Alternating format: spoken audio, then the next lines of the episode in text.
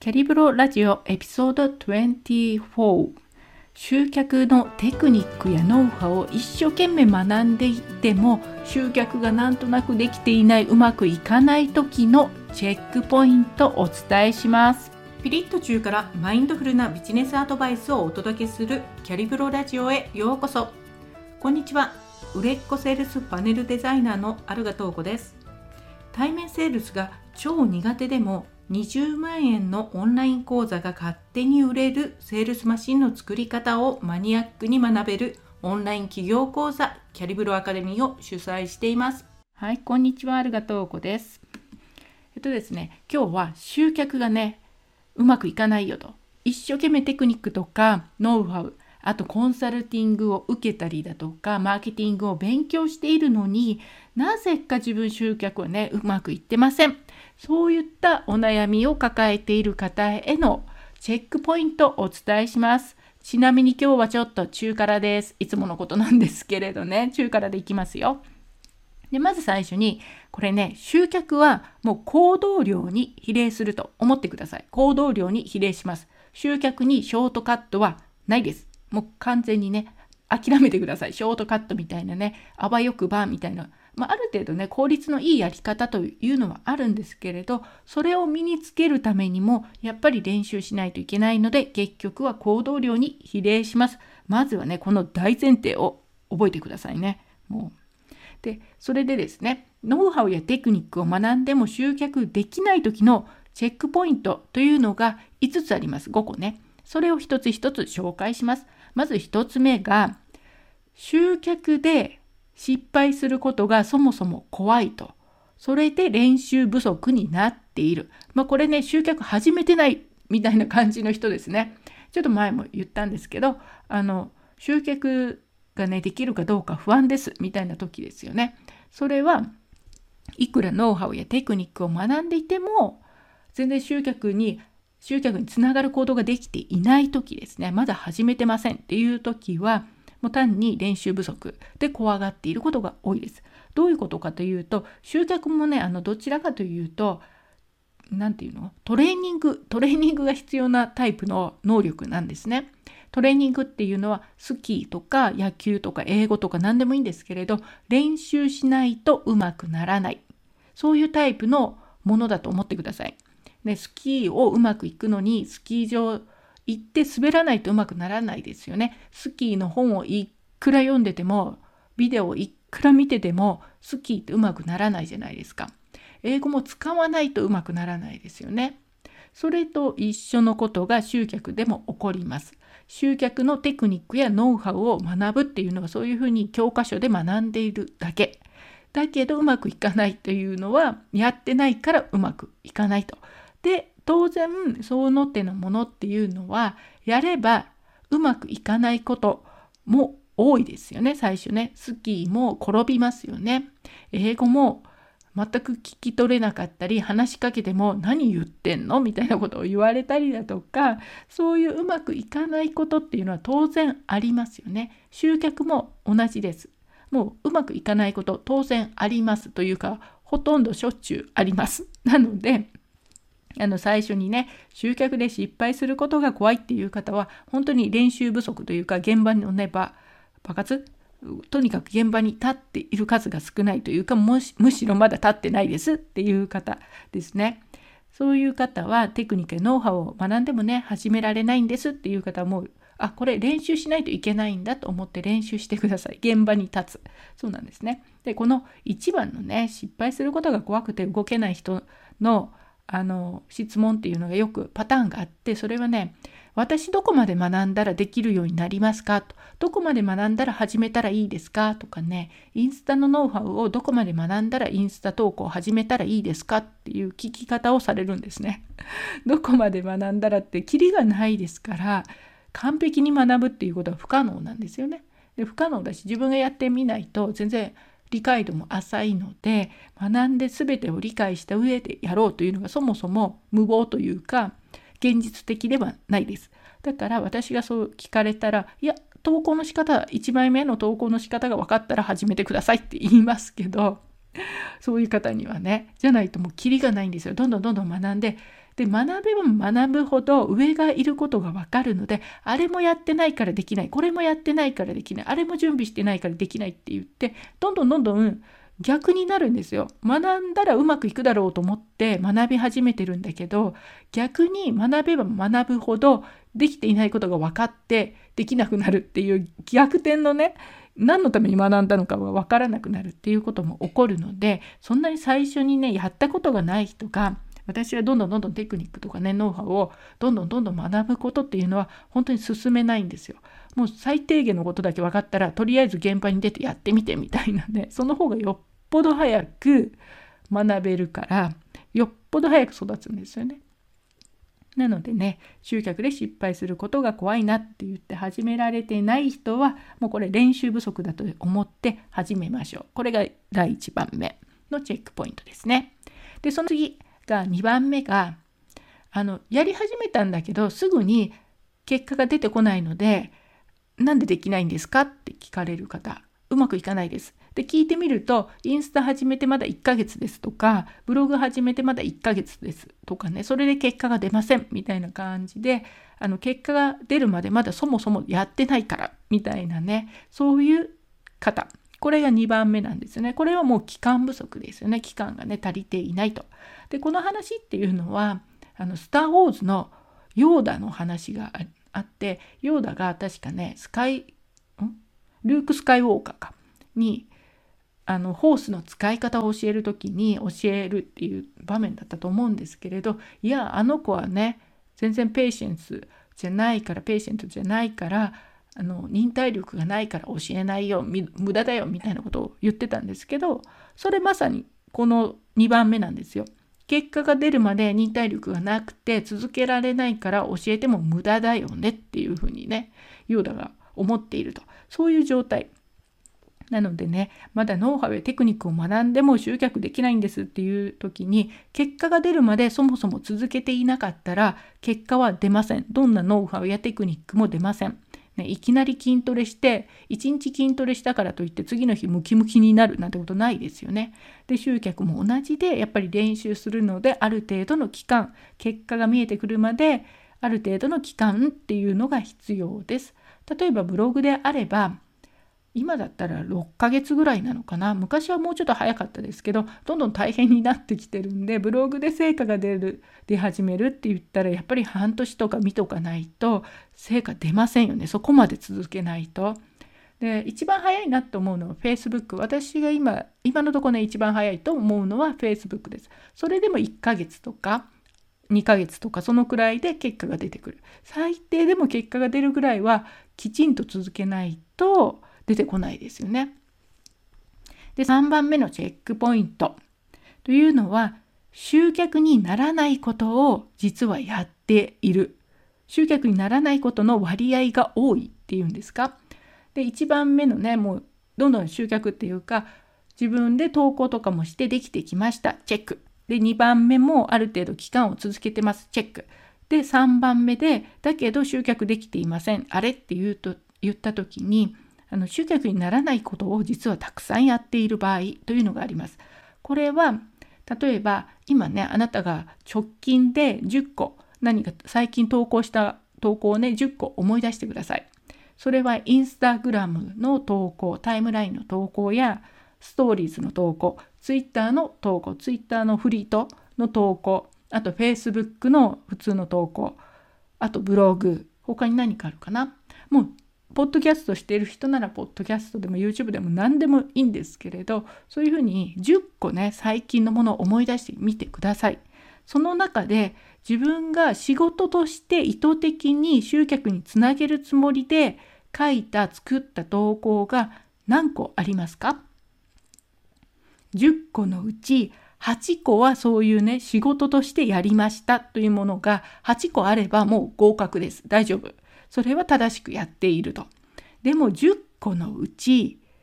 8個ないよと。もう5個と5個だよみたいな感じの人はそれはそもそも集客のために、ね、やっている数が少ないですよね。5個も全然関係のない全く集客のことではないことを半分もしていたらそれは集客のためにね意図的にやっているものが少ないのでいくら頑張っててもすごく薄まってしまいますよね。でここであの気をつけてほしいのは例えば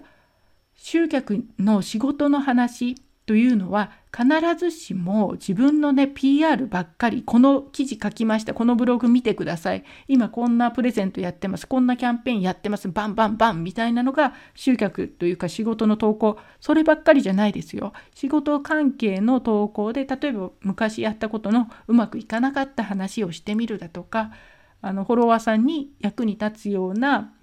何かねちょっとした気づき今日の気づきをお伝えするだとか今やっているプロジェクトこんなんなんだけどここまで進んでるよとかいろんな書き方があると思うんですけれど直接の PR である必要は全くなくてとにかく自分の仕事関係仕事私はこういうふうにプロとしてやっているんですよそういう立場から投稿しているものというのがその仕事のね投稿になってくると。まあ、最低そのラインっていうのがあるんですけどそうそれじゃなくてあの仕事に関係のないものって言ったら子どものこととか全然ね関係なく子どものことがどうしたああしただとか新しいカフェができたから行ってみたよおしゃれだったよよかったよって終わっちゃったりだとかね、今日の天気はこんな感じとかね今日の気分はこれみたいな全然仕事と関係なくてランダムに思いついたことをその場で投稿しているような投稿。それはね全然集客するつもりで書いてなくてほとんど意図が不明というかまあ私のことを知ってねみたいな感じの意図しかないみたいなね。そういう投稿が半分ぐらいあるのはこれはプロとしてちょっとまずくてまずいっていうのはあのノウハウや私が言ってるのはノウハウやテクニックを学んでもこの状態で集客できてないですって言ってる人がそういうことをしていたら5対5とかねでやってたらそれがまずいですよって集客できてる人がね他でしっかり集客できてる人が5対5とかでやろうが10対1でやろうがそれはもう全然 OK なんですよ。でもあなたのこと誰も知らないよ。あなたが何してるのかプロとして活動してるのかそもそも知らないよ。みたいな状況で5対5とかやってたらそれは誰もねあなたのことを本気でプロとして活動してる人というふうにはなかなかね見てもらえないんですよ。でなぜかというと例えばまあ5対5でやってる人にしましょうか。例えばね5対5でやってますと5が仕事の話で5が全然関係のない話。というのを毎日毎日ね投稿している人ともう一人はもう真剣にやってて10のうち9は何かしら仕事絡みの投稿している人。というのが2人いました。どっちがね外から見てこの人は真剣に本気で仕事してるわって思うかって言ったらそれ10のうち9仕事の話がバーッとある人の方がプロとしてきちんと責任を持って仕事をちゃんとしている人そのねその専門の仕事をしている人に見えますよね。旗からどう見えるかっていうのが重要なんであなたが本気でプロとしているっていうのはもちろんわかるんですけど他の人から見てどうですか？お客さんから見てどうですか？って言われたらそれ10のうち9ほど仕事をきっちりやってるような投稿がある人の方があこの人責任感を持ってきちんと仕事しているなっていう風な印象が受けますよね。それが5対5とかで半分はなんか仕事っぽいことを書いて半分は全然関係のないことを書いていたらこの人趣味でやっているのか本気で仕事しているのかどっちなのってよくわかんないよねこのアカウントみたいな。なんとなくやってるっぽいけど本気かどうかはどうなのみたいなねただ片手間にやってるのかなこの人みたいな雰囲気を与えてしまうんですね。で特にあなたがあのまだね立ち上げたばかりで誰もあなたのプロフェッショナルな仕事が何かもよく分かんない状態で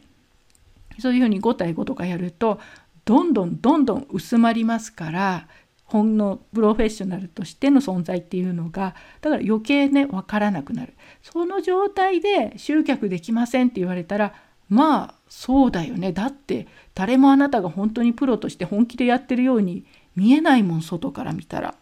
というふうになったらね集客できないですよね。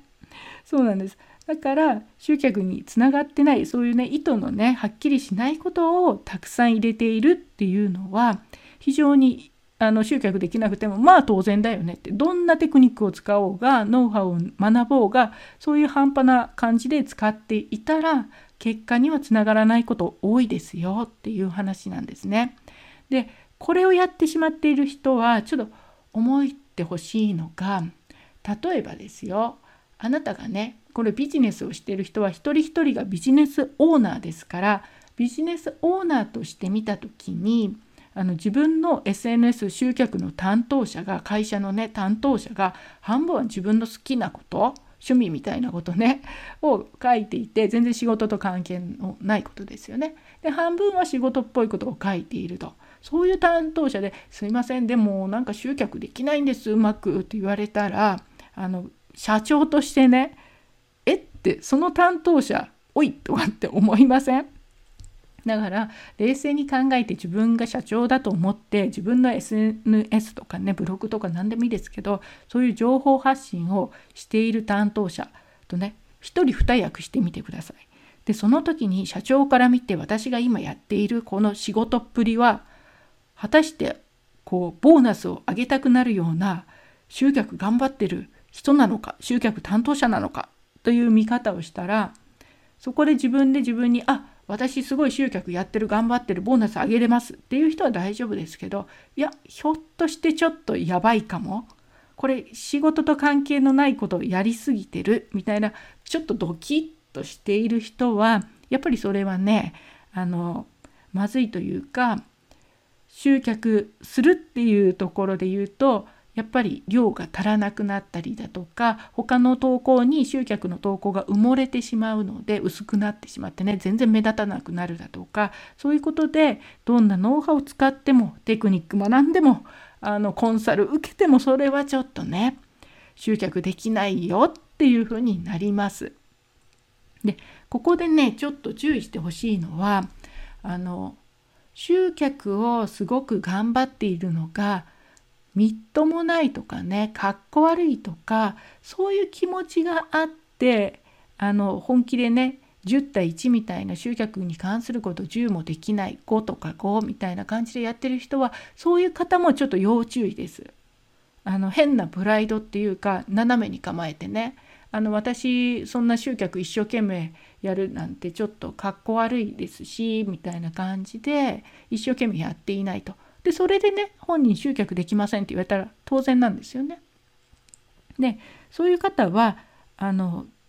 集客に対してというか集客その方も集客を一生懸命やって必死にやってそれで人が来なかったら恥ずかしいじゃんかっこ悪いじゃんみたいなちょっとね何て言うのかなセルフサボタージュとかエゴとかそういうのがビビビって入ってきているのでそれで自分が集客の投稿をした後に照れ隠しみたいな感じでわざと集客と関係ないのをバババババッと投稿するみたいなことをやってしまっている人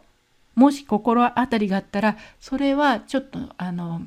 集客に対してというか自分がやっていることに対してこう影に隠れているっていうんですか？自分がきちんと出していなくて集客をそれだけ控えめにしてしまっているのでそのやり方でもやっぱりね集客ってうまくいかないですそういうやり方をしたら集客かっこ悪いとか必死にやるのがかっこ悪いみたいな感じでちょっとプライドが高い方もここで集客しづらくて結果として集客にならないことをたくさんしてしまうと。で集客にならない関係のないことを、ね、自分を知ってもらうためには必要。ですよ。私やるなとは言ってないんですよ。全くゼロにしろとかではないですよ。少なくとも8割は仕事の関係で2割ぐらいがそういうねプライベートの方ぐらいであれば全然 OK なんですよ。だけど半分半分とかだとそれはちょっとまずいねって。でなぜかというとあのプライベートのことを投稿するにも時間使いますよね。全然関係ない仕事と関係ないことを投稿するのにも時間使うじゃないですか。ということはあの会社で見たらね 仕事中に全然関係のない仕事と関係のないことを半分もやっているとそういう会社員みたいな感じになるわけなんですよ。だからその状態でねあの集客できませんって言われたらそうだよねノウハウとかテクニックとかマーケティングとかコンサルとかそういう問題じゃなくてあのねやってないからできないんだよねっていう風になっちゃうんですよね やっぱりね。ちょっと辛口なんですけれどすみません。あの、まあ、そういうわけで結果が出るまでね続けてるけど集客にならないことばっかりをして時間を使っていたりだとかそういう感じで集客自分の集客に対して薄めたりだとか恥ずかしいとかして一生懸命やっていなかったらやっぱできないんですよね。結果が出てこないというふうになります。はいでは最後が正しい行動を気まぐれにしている。これはですねちょっと時間のない方とかね副業の方にはねあの耳の痛い話になるかと思うんですけれどいくら正しいね方法ノウハウとかマーケティングの方法を知っていてもそれを正しい行動をずっと定期的に一定期間ずっと同じペースでやらないと結果っていうのは安定しないんですよ。英語で言うと何だっけ？Consistent action creates consistent results だったかな？だからずっと一定のね行動をすることが一定の結果を得るために必要ですよっていうそういう話があるんですよね。だから気まぐれにもう副業中だから私とかねブログとか1ヶ月に1個とか2個とかしか更新できないよとかポッドキャストもね1ヶ月に1個するかしないかみたいなんだと全然ポッドキャストも育たないしブログも育つのも遅いしでインスタとかも今週は毎日やるけどそのねあと2週間ぐらいはほったらかしだとかそういうことをしていると全然育たないんですよね集客にもつながらないとでこれは本当にわかるんですけど私 あの副業でやってたんで副業でやってる時に本当この4番の正しい行動をずっとコンシステント同じ一定の期間ずっとやっていく同じペースでやるっていうのがすっごいできなかったんですよ。なんでね人に偉そうなこと言えませんけどこれはすごくただだから結果が出なかったっていうのもセットで分かっているんでなるべく必ず決めたことは絶対にずっと続けるこれが基本になります。で仕事をしててねやっぱり時間がないですっていう方はあのお金も時間も少ないとオプションが減るんですよ。お金もそうですよね。お金少ないと使えるお金が少ないと選択肢って減り減りますよね。で時間もそうです。時間が少ないということは選択肢が減ります確実に。なのでそういう状態で例えば Facebook もやってインスタもやって Twitter もやって有料ノートもやってブログもやってとかやってっていたら YouTube もやってと言ったら全部中途半端に全部が気まぐれの行動になりますよね全てがね。だからそういう場合はもう、まあ、何を集客にするかどこで集客するかっていうのはあるんですけど例えばもう集客は Facebook1 本に絞りますと。Facebook とまあ少なくともインスタかな Facebook とインスタだけにしますとかねそういうふうにして絞ってやらないことを決めてやることを絞ることでその少なくとも決めたこと少なくとも Facebook はじゃあ毎日更新しようだとか少なくともインスタだけは毎日やろうということで一つとかをきちんとこう定期的に同じペースでできるようにやることを絞るこれしかないです時間がない方はね。私それできませんでしたから偉そうに言えなくてだからね結果が安定しなかったんだっていう話に、ね、なるんですけれど、まあ、そういう感じでですね正しい行動を気まぐれにしていても結果にはつながりませんと。ね、どれだけその持っているノウハウやテクニックが正しくても気まぐれに行動しているとつながらないんですね。で最後はですね1234すべてがクリアです。それでもうまくいかない場合は、もうそのやっていることが間違っている可能性が多いです。うまくいかない方法を全力でやっている。これがもう戦略ミスで、こういう方は本当にね、マーケティングとかノウハウ、テクニックを学ぶとうまくいくっていうかね、そういう形になります。はい、というわけで、チェックポイントはまずは集客が失敗することが怖くて、あの練習不足になっている人、はい。で、その次が結果が出るまで続けていない期間が不足している。その場ですね。で、3番目が集客にならないことをしている。意図がね、不明なことを多くやってしまっている。で、4番目が正しい行動を気まぐれにしている。この4つをやっていると、テクニックやね、ノウハウを学んでも集客できないと。そういう状況に陥ります。ね、大抵の方は、あの集客できないですって言われるうまくいかないですっていう方はノウハウやテクニックが問題というよりもこの4つのね行動パターンにどこかにはまってしまっていることの方が根本的な原因の場合が多いです。持ってるノウハウやテクニックの問題じゃなくてねこの4つをやっている限りうまくいかないので先にこの4つをですねクリアするそれだけ最低条件をクリアしておくその上でマーケティングの話っていうのは初めてねすごく意味のあるものになってくるんですね。で私ねこの話を書いてる時に一つ思ったことがあってあの映画とかでよく何あの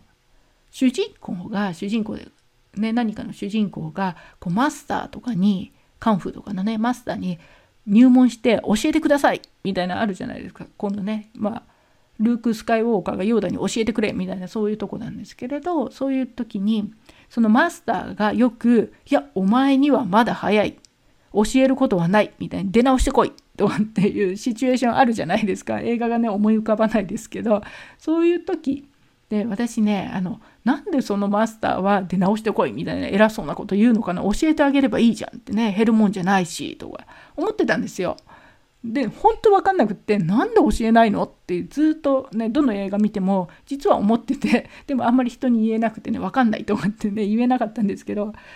このねスライドっていうかこの話を今日の話を考えてた時にはっと気づいたんですよ。あマスターはこのことを言ってたのかと思ったんですね。で私別にね集客マスターとかそんな言うつもり全然ないんですけれど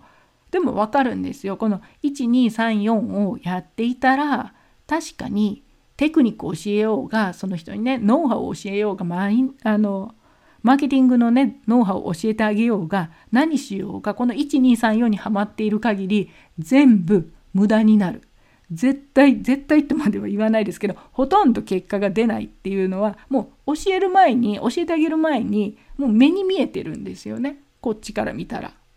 もうこの1234にはまってたらまあ結果出ないだろうなってそこをまず行動のやり方を変えない限り結果は出ないよねっていうのがわかるんですよね私ね。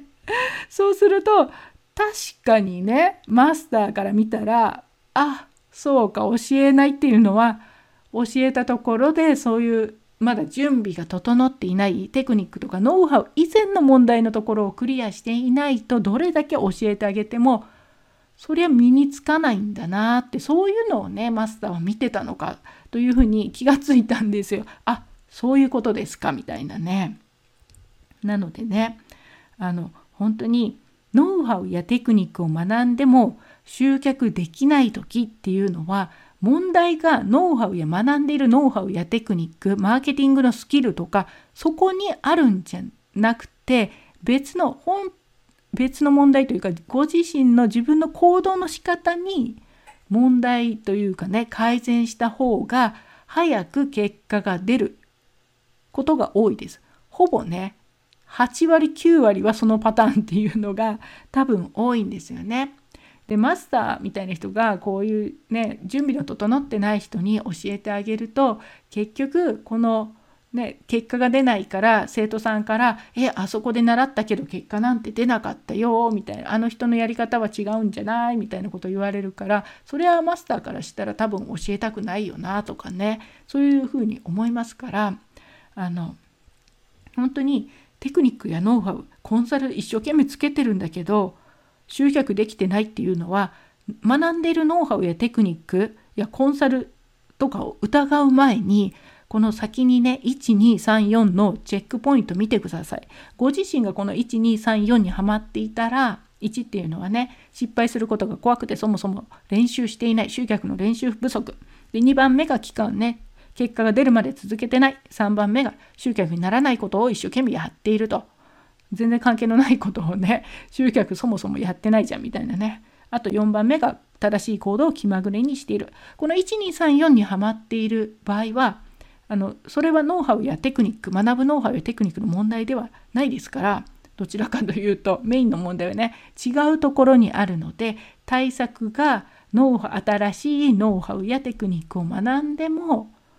うまくまたやっぱりうまくいかないっていう状況が続いてしまいます。なのでね先にこの1234はもう自信を持ってそれはクリアしてますと堂々と言えるようになっていや私ちゃんとねもう練習もしてるし期間もやってるしあの本気で10のうち9は集客のことやってます。で正しい行動を気まぐれではなくて毎日ね Facebook なら毎日インスタでも毎日みたいな感じで決めたことはずっとやってますそこまで1234がクリアになったらそこで初めてあのノウハウやテクニックを疑ってくださいあれなんで出ないんだってもっとうまくねやる方法があるだろうというふうに疑うとでどのみちあの本当にね10のうち9とかを一生懸命仕事のことを考えてやってたらノウハウやテクニックってその時についてくるんですよ。どうやったらねもっと効率よくやるんだろうとか他の人どういうふうにして集客してるんだろうとか思って真剣に考えますから10のうちね9も仕事のことやってたら勝手に自然にノウハウっていうのはその場合吸収されていきます。ね。まあ、学ぶっていうのもいいんですけど学んだのをどんどん使うっていうのももちろんいいんですけれどそこまで真剣にやってれば本当にね身についてくるものがありますからなのでねまずはこの1234がちゃんとできているのかなとそれができてから、ね、クリアになってからノウハウやマーケティングっていうのその次のね新しいものっていうのを探しに行くそれなら OK ですよでもどんどんどんどん探しててもうまくいかないっていう人はまずはねこの1234のこちらの方をチェックしてみてください。はい。というわけで今日はですね、ちょっとね、あの、私自身も 過去にやってたことなんで非常によくわかるんですけれどこれをやってると結果が出ないなっていうのもすっごくよくわかるところなので、ね、この1234のポイントまずはご自身でチェックしてできるところをねきちんと定期的にね正しい行動をずっとずっと一定期間ずっとやっているともうこれ本当基本的なことになるのでそれをやる。もう集客はだから集客は行動量に比例するって言うんですけれどそういうものなのでねショートカットはないですから皆さん練習したらうまくなりますので必ず逆に言えばそうなんですよ。練習すれば必ずうまくなるものなんでね。なのではい是非皆さん集客練習しましょうというお話でした。ありがとうございます。リスナーの皆さんの中に毎日一生懸命頑張って行動しているけれど、いまいち望む結果が出てなくて、なんとなく日々空回りしてしまっている、そんな起業したい方や起業したばかりの初心者の方いませんか？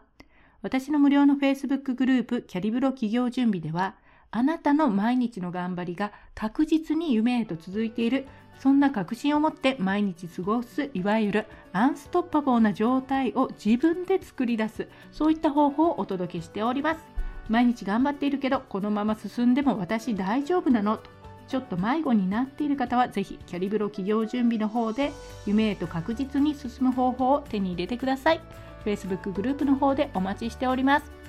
今日の話が面白かった役に立ったと思った方はぜひコメントやレビューで教えてください。またキャリブロラジオでこんな話を聞きたい取り上げてほしいなどのリクエストを募集しております。お気軽に Facebook や Instagram などから DM やコメントで教えてください。では、ありがとうございました。またお会いしましょう。